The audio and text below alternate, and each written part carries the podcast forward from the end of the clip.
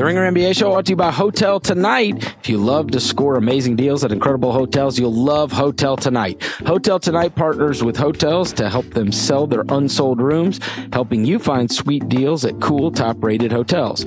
Even though their name's Hotel Tonight, you can also book in advance for spontaneous weekend getaways, staycations, three day weekends, road trips, business bookings, and more. It's easy.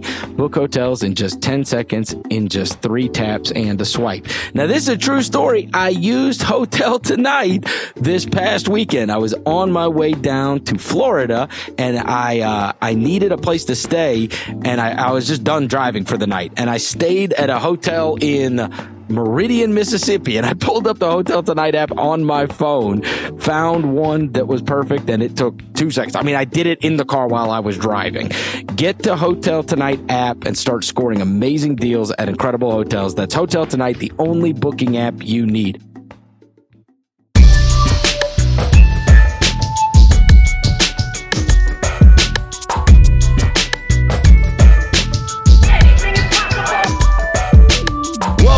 Ringer NBA show. I'm Chris Vernon, and joining me as he does every Tuesday from TheRinger.com is Kevin O'Connor, aka Kevin O'Bomber, aka Kevin O'Concert, aka Kevin O'Comment, aka Kevin O'Climber.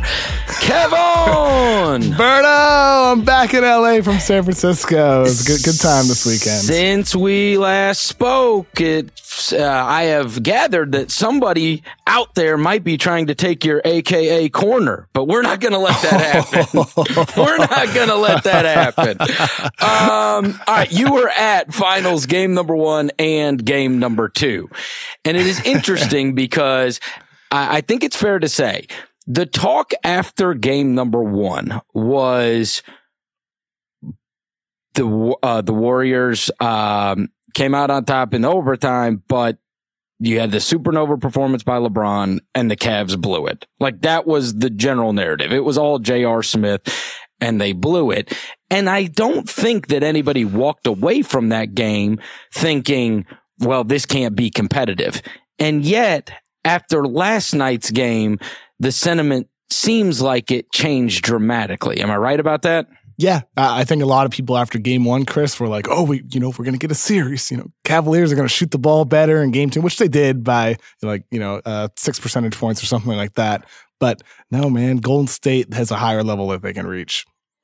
Okay, hear me out on this. Okay, I will say that this may be so, and it may just be a bombing, but after game one, I thought to myself, as that game, as, as, that game was playing out, I was thinking, boy, they've got the goods to be able to absolutely demolish them on the boards. And Golden State has shot pretty well from three. It ended up 36%, I think, in that game. They also only missed one free throw and they went to the free throw 20 times. But I thought in terms of getting more field goal attempts, being able to, uh, keep Golden State from getting on the big runs and running away with it. I thought they did a really good job out of that. And so, uh, all right, this is what I'm saying. Hear me out on. Game two was that uh, they, they were dead before that game even started. That's how I felt. And for many, many years, I've covered college football. And sometimes you'll see like a team that gets their heart ripped out. They'll lose on like a Hail Mary or something terrible happens. And then the next week, you won't even recognize that team because they've spent the whole week with everybody in their life either telling them in person or texting them or calling them about, dude, what happened? What happened? Or that was ridiculous or your coach sucks or whatever. It's just constant negativity. And especially with young guys, they can't get over it quickly. Well, now you have a shorter time span, but it was like, I think you'll admit, once game one ended, it was like there was no game two that existed. It was all the talk all the way up to it was the J.R. Smith, what the hell happened? You guys blew it. Even this morning, what was the thing that was getting viral? It was the video of LeBron and J.R. Smith and, and George Hill on the bench, right? It's like it's like game two almost never even happened. And so when all your, you know, all their friends, all their family, everybody's going, man, Ty sucks and man, JR effed up. And all you're talking about is that game. Then the next game, you're just dead. And so I'm almost willing to write off game two on the, on the competitive side and kind of think that in game three, Cleveland could, could be super competitive again. What do you think? You would hope so. Uh, otherwise, it's time to press the simulate rest of season button and just get this over with. I'm ready for the draft and free agency, but uh, you would hope Cleveland, yeah, that they do come back and have a better effort. But as you said, Chris, that stuff hasn't gone away. Uh, you know, people are probably still in the you know the players' ears saying this and that, as you mentioned. That video from Game One went viral right before game two and then after game two. That's not going away either. The LeBron James memes with him pointing the other way, it's not going the other way. None of it's going the other way because that was such a remarkable moment in the game. I've never seen a, a play so poor in, in my time watching the finals. Uh, granted. Smith had a great play to rebound the ball, but then what followed obviously was horrific. It's hard to get by that. Um, to me, Chris, it, it's really just about basketball. Um, I, I, think Cleveland has the ability to move on. It's not like they they did poorly in the first quarter. They were only tra- trailed by four. They actually went up. They actually um, outscored Golden State in the third quarter in game two. It's not like that they were just flat the whole way through. So I think that they maybe have moved on. It's just about the fact that Golden State is significantly better, and Cleveland needs to make some strategic changes. Okay, let's talk about. Oh, there's no doubt Golden State is significantly better. Yeah, that's like but, a Captain Obvious statement. but, but, but, the, but the one thing is, you know, there is a lot of, uh, you know, Ty Lue's taking a lot of heat. Um, and everybody's got their own things that they should be doing, right? Why are you playing like he played what was it? Who was it? Jordan Clarkson the other night. And there was even a lot of criticism over that. I mean, the guy played eight minutes and it felt like even bigger than than eight minutes. And it's like, why doesn't he play Rodney Hood more? It's why hard to believe it was only or, eight minutes. By the way, like, I know it, it's stunning. Like it was 17 minutes in game one. it felt like forever. Yeah, like he was like 17 minutes in game one. Somehow he went plus eight, right? right. And in game two, he was out there for eight minutes, and it felt like it was more like 20 ish, right? Right. It's really weird. Well, and nobody noticed the 17 that he played in the game before, really because it wasn't destructive. I mean, he was two it, for nine, he, he, but I mean, it wasn't like they were getting murdered with him on the court. Is the yeah, problem? They weren't getting murdered with him on the court, but he was murdering them by being on the court with some of the shot selection. well, the other thing was Jeff Green.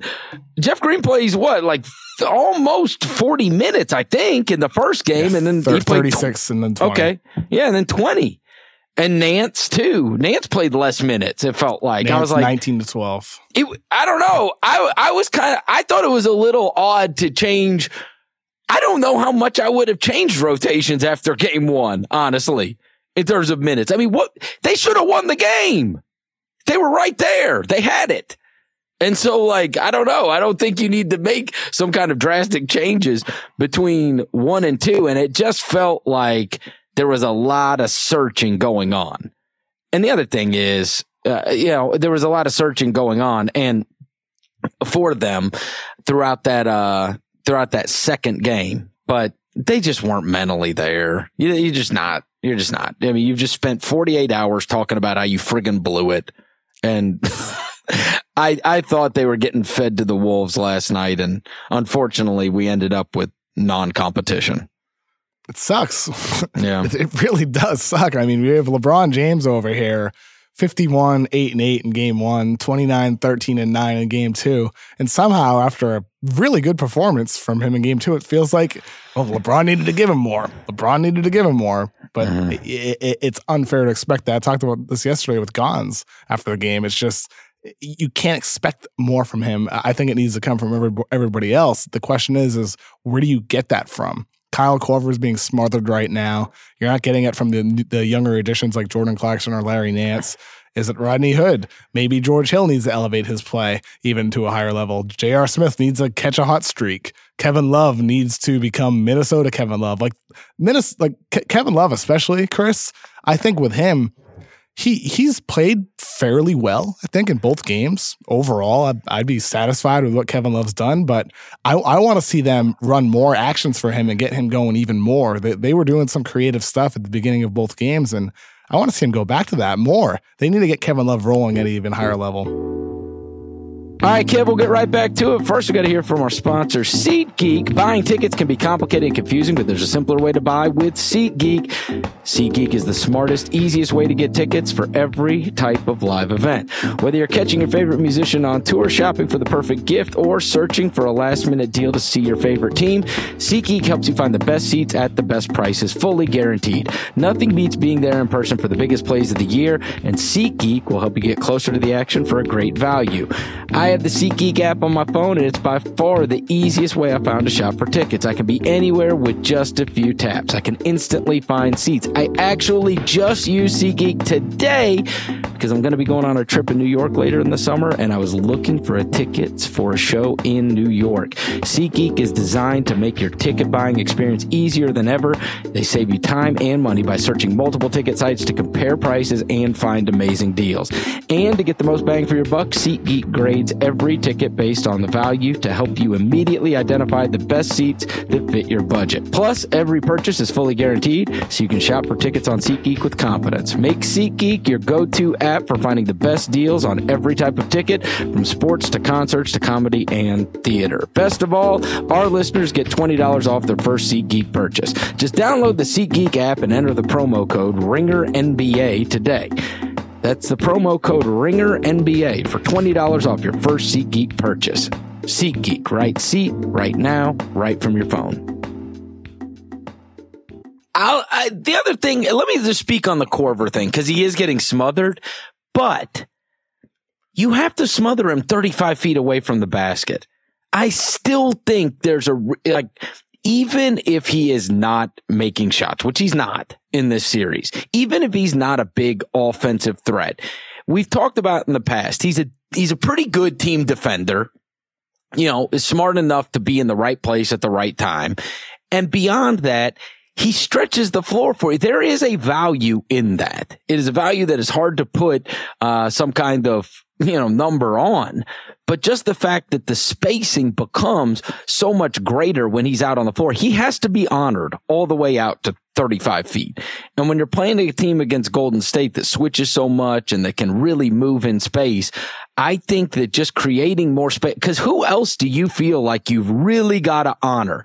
And when you're talking about LeBron running the show, at least you're getting more open lanes, I think, the more often Kyle Korver's out there. So I'm not sure I buy. I'd still throw him out there for more minutes just because of what he does for their spacing. Yeah, I think that's, there's certainly a strong argument to be made for more Korver for that exact reason, where even if he's not filling it up from three point range, which he's probably not gonna, just because of the fact that they've defended him extremely well ever since Cleveland got him. In last year's finals, Golden State did a really good job containing him as well, and that's not gonna change. But maybe by playing Korver for 25 to 30 instead of like 17, 18, you do increase floor spacing. And that's what I mean. Like when it comes to a strategic shift, maybe maybe you go a little bit smaller, and that could be playing into Golden State's hands because that's when they're at their best too with Draymond at the five. But maybe maybe maybe that's what you need to do. Maybe you do need to play Korver more in order to space the floor and create That's even more opinion. driving lanes. For That's LeBron. my opinion. And the other thing is to give more space for love to operate. Because there's only two guys you really have to honor, and it's the two guys that have gone for, you know, the majority of their points the last two games. I mean, in the game one, Love has 21 and, and LeBron has 51. Okay, so that's 72 of your points. Only- okay, LeBron, LeBron had 50 and 51 of those though. I I'm aware. Yeah. I'm aware, but listen, nobody else on the team scored. Yeah. Nobody. There's one other guy in double digits. That was Jr. he had 10. So in game two, He had, had- he had- likewise, he had a big rebound at the end of the game too. Uh, Yeah, I know. I'm aware. In game two, they got 51 points, right, Kev? Between those two guys, Love and James. Well, they only scored 103. So I'm saying, like, if I'm Golden State, I'm really only super worried about two guys. So that's the value of at least, I think, having Korver out there for big minutes because his guy, whoever it is, whoever it is, he's not pinching down. You're not running away from Kyle Korver because otherwise it's death. Even if you just set him up in the corner, right? Like usually that guy from the corner on your basic play, if a guy's driving in, whoever the corner guy is, if his guy leaves to go help, well, then they just kick it out and that's where you bury shots. But nobody ever leaves Korver. And I think that creates great value for both LeBron and Love, who are the only two friggin' guys that seemingly can score on this team. I, I, I, feel like you know when we're talking about Cleveland, like we're like the topic of how can they make the series competitive? How could they possibly upset Golden State? We're almost asking their players to become players that they're not. Like last night, Ty Lue had a quote um, when he was asked actually about Korver, and he mentioned exactly what we talked about. You know, they're just denying him, they're switching out, they're just denying Korver, and then he went out of his way. He's like, but Jeff could be more assertive. like like Jeff Green could be more assertive attacking the basket offensively and not settling. And it's like have, we've been watching this guy for ten years now. Oh. That's who he is. It's not going right. to change suddenly. the The light bulb's not going to turn on in the middle of June 2018 um, when he was drafted over 10 years ago. It's not going to happen now. We're, the, the expectation for the, the other guys on the team is for them to become somebody that are not. It's not happening. That that's why to me, maybe you throw out Rodney Hood. I know he was absolutely horrific ever since Cleveland um, acquired him at the deadline. But at least prior to that, he was a 17 point per game scorer. May, maybe he goes back to that. You have you have to do something, and and Rodney Hood could perhaps throw uh, give you some buckets off the bench. I like Nance and I like Korver in terms of their bench. Those are two guys that I I, I would yeah, just, you, I just roll than, with. You them. need more than those. So you're telling you're saying a seven man rotation. I mean, I just that's I just so, so, you're, so you're, you're even like getting rid of Jeff Green. You need to play Jeff Green. That's that's part oh, of the I, problem. I, I, I couldn't have less use for him. Jeff Green was solid in game one, though. What solid? He was, solid. He was okay. Solid. I'm, we're talking about Jeff Green. here. You, you, we, need ta- a, listen, we need to have listen, a discussion on listen, solid. We're talking. Fine, he was passable. Like, like if you, if you passable, passable. I mean, what's the standard here? I don't know. I, I, if you're on the Jeff Green meter, I guess pass, I guess passable. Yeah, that's I'm what talking. I mean. I'm talking about like an NBA player meter. I, I think, mean, and, and somehow, why was Jeff Green good in game six and seven in that Boston series? That's, never... that's my thing. I think if you're Cleveland, you need to play the guy that give you guys that give you a greater variance of outcomes. So like Rodney Hood, maybe he gets hot. Kyle Korver, maybe he gets hot. Maybe Jeff Green has his one of his once in a blue moon 25 points per game uh, performances. Maybe that's what you get. But that's I think what you really need to roll the dice with if you're Cleveland. That's why I think you get to play Rodney Hood. I know it's so silly to say when he's been there, so bad though. But there is that pantheon of guys of which Jeff Green has fallen into, which you know, it's the it's the Rodney, it's the uh it's the Andrew Wiggins, Rudy Gay, Jeff Green, you know, good enough to get you fired guys, right? Like Jeff Green's not even in the same class as those guys. I'm saying I'm saying I'm and every friggin' coach he's ever played for plays him 30 minutes. It is the damnedest thing I've ever seen. Everybody, be- everybody has believed in him for a decade. Every one of them, Kev. So, like, I get it. He's you, not those guys. You know what so, Kevin Garnett said about him, right? They are so. He is. He, do, do, I, do, you know what Kevin Garnett said about him a couple a couple years ago? I don't. Okay, brace yourself. Oh. Brace yourself for this quote. Oh, great. Quote.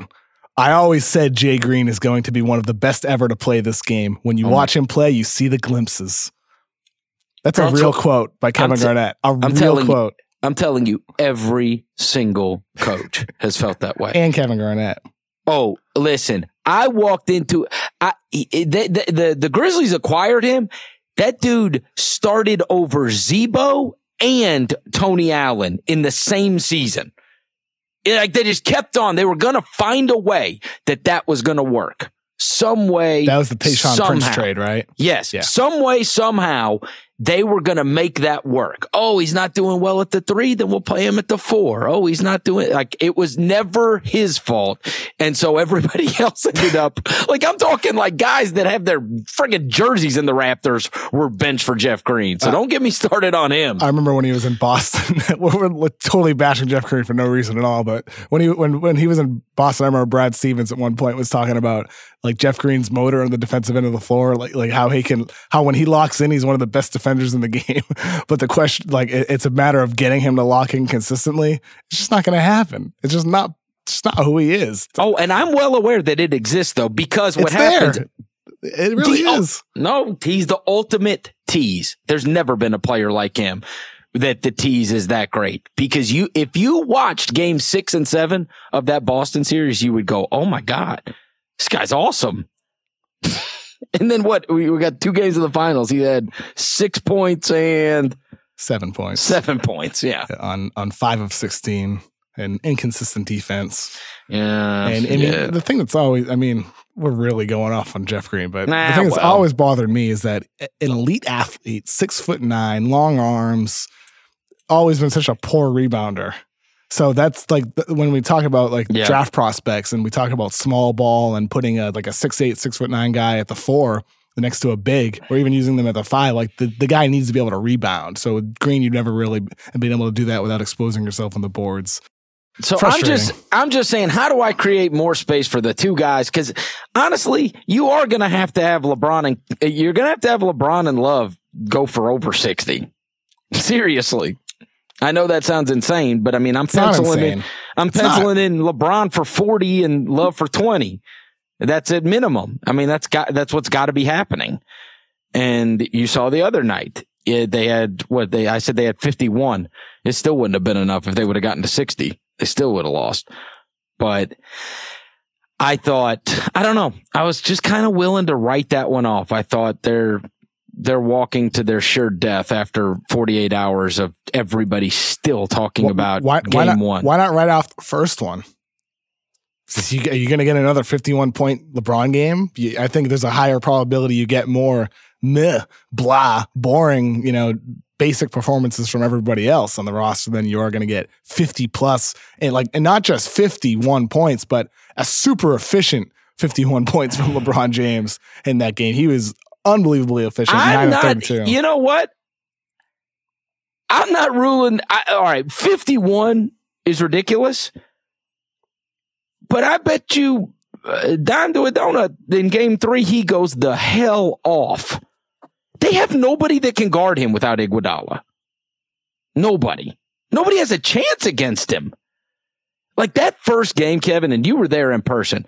That was one of the most amazing things I've ever seen in my in my life watching basketball. No hyperbole.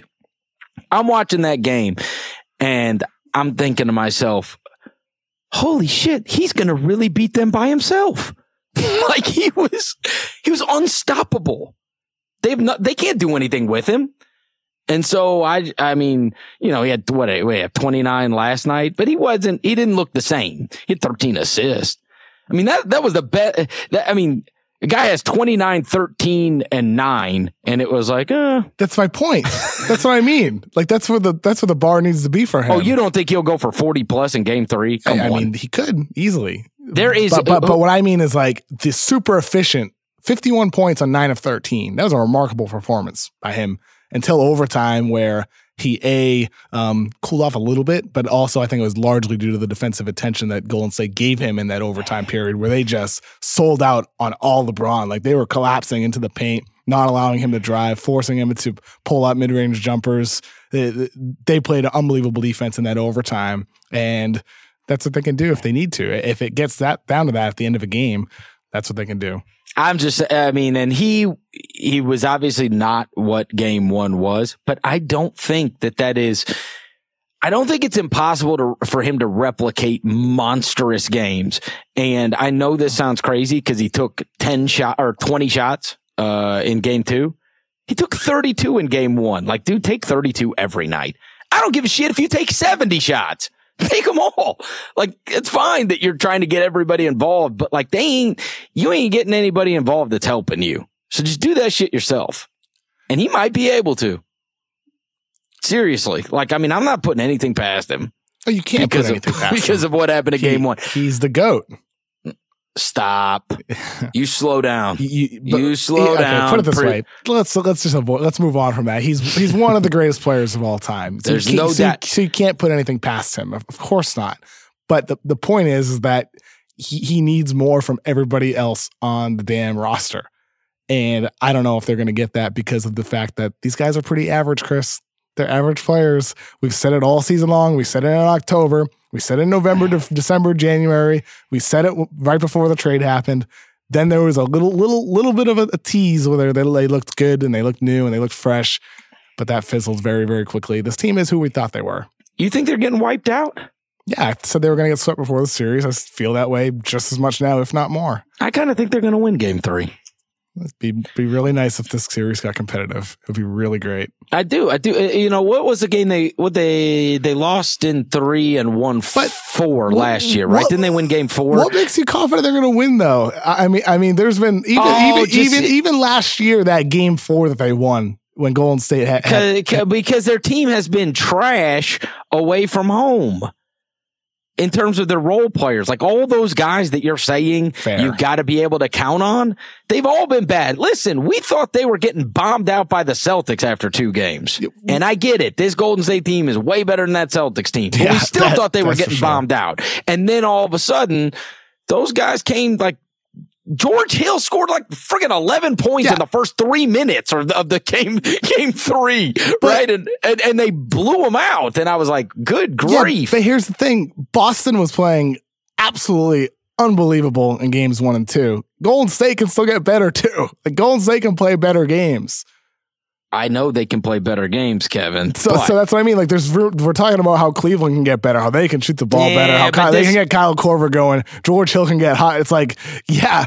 On the other side, we can say a lot of the same things about that team as well. KD in Game Two, 10 of 14. If they needed more from him, maybe instead that's a a super effective 17 of 28 performance by KD. There's there's more that Golden State can give. Draymond said it after Game Two he says that he doesn't think that that their team reached their ceiling, and I agree. I don't think they have either.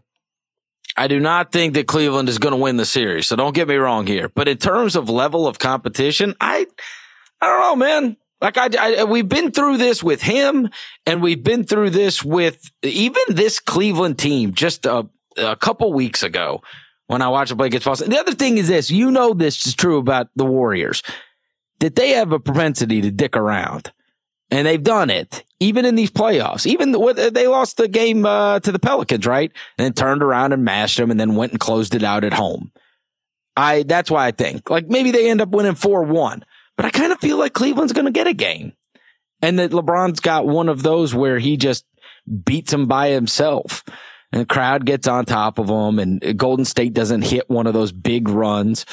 And obviously, when the tsunami hit, I even thought last night, I thought after uh, they played really well, the Cleveland played really well coming out of the box because that's been the quarter where you get destroyed, right? And they won the third quarter, 34 31. And then they lost, you know, by nine, I think, in the fourth quarter. Um, I don't know. I don't know, man. You you felt like yeah, I, I, I guess I guess if I can't convince you, if you think that they're uh, if you think they're going to lose, uh, if you think they're going to lose big time, I mean, even this whole season, that Cleveland team, they were like a 500 team on the road, Kev, and they were bad. I think they were uh, 21 and 20 on the road. So what was that? What would that make them at home? They were 30. They were 29 and 12. 29 and 12 at home and then they were a 500 team basically on the road. So I just think they're a lot better. And they were right there in game one. They had that. They had that game. So you're banking on LeBron to have a, another historic night. Yes. That's fair. Yes. It's fair. And those role players that you talk about, that I talk about, giving him no help, that they actually make some shots. Like JR did, like Korver did, like George Hill did in in the last couple of series. I mean, I just uh, we, we pronounced them dead over and over. I thought, I mean, hell, it looked at one point that they were going to lose to the Pacers. It looked like they were going to lose to the Celtics. And this guy has just willed them this far. I kind of feel like you might be able to will them again to a victory or two. Sure. If if LeBron James has a historic performance, the, the Cleveland Cavaliers have a chance to win. I would agree with that. Yes. And if, that's if, what, and that's exactly what I'm banking on. That, that, that's the bar. They need LeBron just to be the goat. Like they they they need LeBron to have the type of performances that makes Jordan fans think, oh, maybe oh. maybe LeBron is the greatest. that, that's no, I mean, it might not change your mind, but that's the type of night that he needs to have, where it makes you think. You know what I mean? Oh, there's no doubt watching game one, I was like, good Lord. Yeah, made you think, right? I mean, against that Warriors team, but it's interesting. What was the word on Iguodala? You've been there. He's. I think. I think Iguodala likely plays games three and four. Yeah, I, I, think he. That's a different. It's back. a different deal if he's health. Uh, you know what I mean? Like, well, I don't know what percent he would be. Um, what'd you think about Kerr starting JaVale? Obviously, the guy was just getting dunked for the first, you know, three minutes of the game. I, I think you know one of the underrated storylines of the series is how easily um, Golden State's big men have been scoring around the rim, whether it's JaVale McGee, whether it's Jordan Bell, um, or even Kevon Looney a little bit in game one. All three of those guys have been getting countless easy baskets inside the paint, um, like wide open at times, even um, with, with, no defender around them. And and it's odd because with Cleveland's switching scheme, it, it, you're it's meant almost to prevent that the easy baskets at the rim, but instead they're still getting them anyway, which is why I I wrote an article in the Ringer where. I, I think they need to start trapping Stephen Curry. Um, a to get the ball out of his hands, and B you're allowing open at rim opportunities anyway. Maybe just switch it up and, and, and see what happens. So, well, I mean, it's because those guys are not honored at all. They're not. That's all they're, they're doing, not. right? It's not like you can throw them the ball and they can get you a basket. Like, does that ever happen? Do you ever see their big guys get thrown the ball and they like make a move and score a basket? It's just always right around the rim and finishing. I'm just standing there. The big has to rotate because, I mean, obviously with the dribble penetration stuff, you're having, uh, you're having you're having somebody the big has to step up, and that's when they just toss it to JaVale and he dunks it in. Yeah, or he gets blocked when he got blocked by the rim that first time around. That was that was that game one. Yeah, that was hysterical. Yeah, that was great. that was hysterical. absolutely hysterical. But I mean, he's been in. He has not been playing at all, JaVale. So him starting game two was obviously a different wrinkle. Uh, you mentioned earlier how they never throw the ball in. Just to throw a stat behind that. Uh, this in the playoffs so far, these are post ups um, for Golden State. Kevin Durant has logged 67. The next closest is Draymond Green at 18, then Klay at 11, Shaun Livingston at 10, and then nobody else has above seven. Um, yeah, Jordan Bell only has four post ups. Kevon Looney only has three. JaVale McGee only three as well. Oh, to speak, yeah. hey, to speak on that, this is a trip. I saw uh, Marcus Thompson uh, does an outstanding job covering the Warriors. He tweeted this out um, at some point, and I wrote it down. Uh, field goals attempted five feet or closer in the finals. LeBron twenty four, Curry thirteen, Love nine. Tristan Thompson nine, JaVale McGee eight. JaVale McGee. LeBron has 11 more than the next guy. And you want to talk about a trivia question I would have gotten wrong. Through two games, Steph Curry's had the second most attempts within five feet of the basket. Yeah, it's interesting as he hasn't necessarily scored that well inside either, partially due to the fact that Golden State doesn't have great spacing, which is odd to say considering they have three of the greatest shooters ever in KD, Stephen Curry, and Klay Thompson, but nobody else on that roster is a significant threat. So, like you said earlier, Chris, you know, Cleveland is able to Cleveland is not worried about some of the other guys in their team, um, but that means they're collapsing inside the paint and it's and it's giving less room for Steph to do his yeah, trick finishes. I, and on the other side, I'd stick with uh, you know I'm a big Kevin Love fan, Kev, and I would I'd stick with him, and I certainly would post him up more.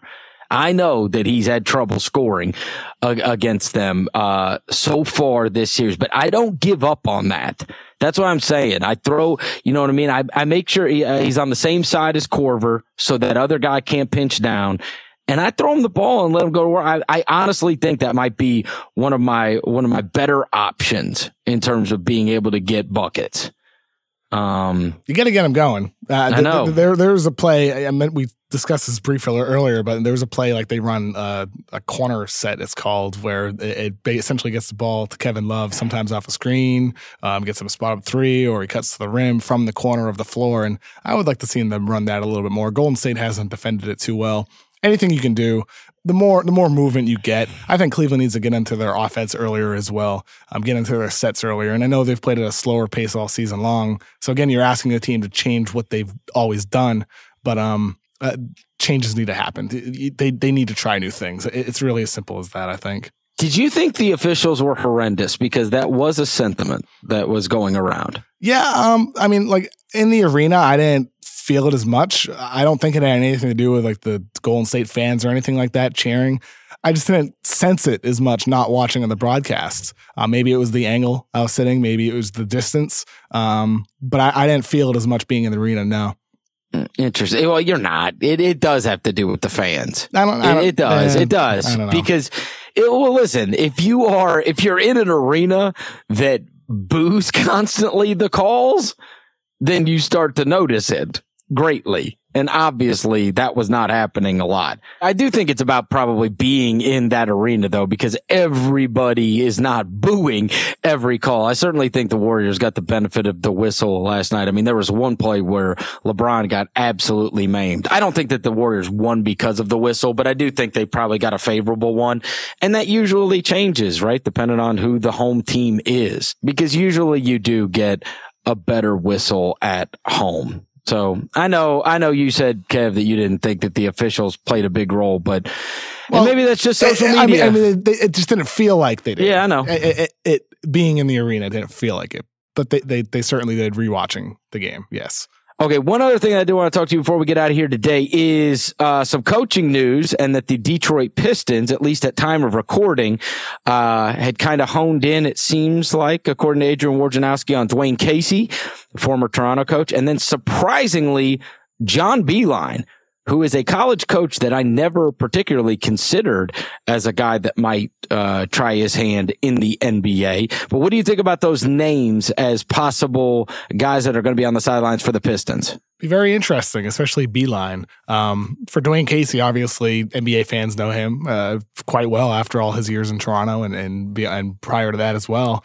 Um, I, I, I think it's interesting that Dwane Casey could turn around and get a job right away. We we often see coaches take a year off um, but Casey's ready to go. And I, I think um, if you're Dwane Casey, the question would be, in my eyes, do you want that gig or would you rather wait for a potential better opening to come a year from now? Because we've talked about this Detroit situation before, Chris. It's not great. It's really not.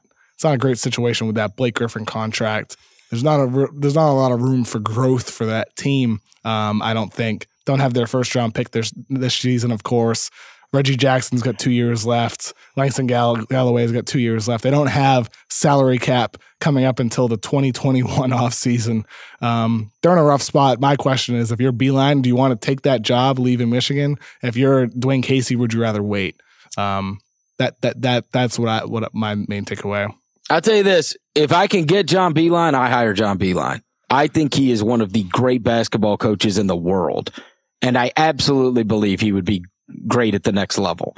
He's got a great demeanor for it. Can he be great with that roster though? Nobody can be great with that roster. So I mean, it would take a couple years, right? But he would maximize it with Beilein. Even going back to the Gansey Pittsnogle teams, like I think he just maximizes rosters. I think the guy's great. And in the spirit of full disclosure, I covered the NCAA tournament the year that his Trey Burke team went to the title game. And I was in, uh, I was in Auburn Hills actually, and I was watching VCU play Akron. And I was sitting down on media row and he came and sat right next to me throughout the entire game. He might have been one of the nicest guys I've ever met in my life, Kevin. so I swear by John Beilein. I do. He was so nice. It was like talking to somebody's dad. Seriously. For like the, for like the whole game. I mean, that's the interesting thing about him. At 65 years old, right? I know. Potentially making the jump to the NBA. It'd be fun to see it at least for a little bit. Super cool. Yeah. So I, I, I, if I'm a Pistons fan, and I know there's there's a lot of crossover with Michigan's fans and Pistons fans, so Michigan fans sure as hell don't want to lose Beilein. I get that. And another thing, special shout out to uh, Monty Williams, another one of the nicest guys you'll ever meet, total class act. And it was announced that he is going to be the lead assistant for Brett Brown and the Sixers, and he will be extremely valuable there. I'm, I'm talking about good guys. Yes. Williams is one of the best guys. One of the best guys. It's going to do it for the Ringer NBA show. If you dig what you're hearing, go give us a rating and review on iTunes, and we will talk to you next week. See you, Kev. See you, Chris.